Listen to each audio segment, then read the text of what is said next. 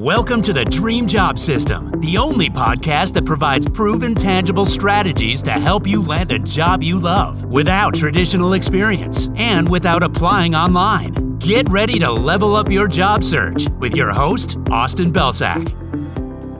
Hey everyone, what's going on? And welcome to another episode of the Dream Job System podcast. I'm your host, Austin Belcak, and today we are going to talk about a tactic that will help make that next career transition a little bit easier.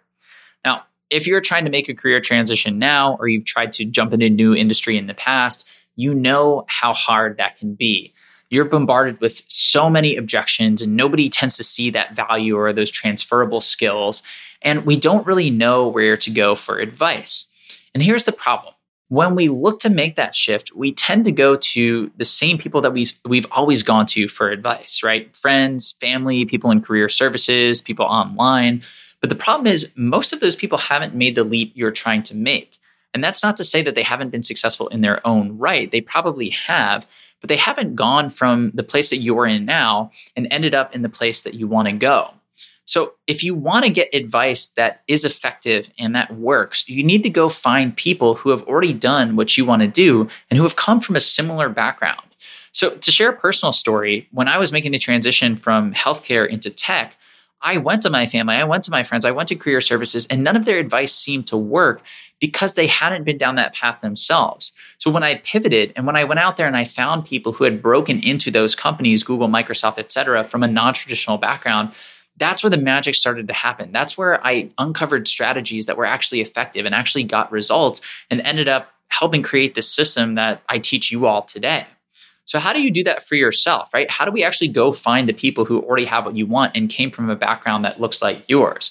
Well, that's exactly what we're going to talk about in this episode. So for this tactic, we're going to start on off of LinkedIn. Actually, we're going to use LinkedIn in a second, but we're going to start with either a spreadsheet or a piece of paper. And I want you to make two lists. In the first list, you're going to make a list of 10 companies in your current industry. So that can be your current company, that can be that current company's competitors, it can be other companies that you're aware of in the space.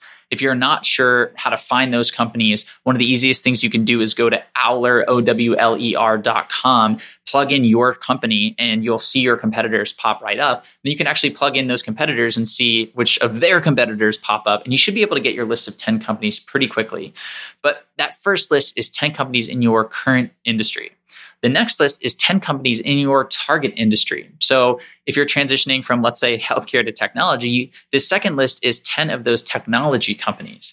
And this allows us to create a little bit of a spectrum of companies and opportunities in your current industry and the industry you want to go to. So again, we can find people who made that jump from that current industry to the target industry. Next, we're going to hop on LinkedIn and you're just going to run a search for the job title that you are aiming for. So if you want to be a software engineer, plug that in. If you want to be a marketing manager, plug that in. And then at the very top, you're going to see a little tab to the far right called All Filters. So I want you to click on that All Filters tab. And in all filters, you're going to find two filters that we can work with. The first is past companies. So these are places uh, that people have worked uh, worked for before their current job. So, what you're going to want to do here is put in all 10 companies that you found from your current industry. Next, you're going to find the filter for current companies, so the place where these people work now. And you're going to add the 10 companies from your target industry.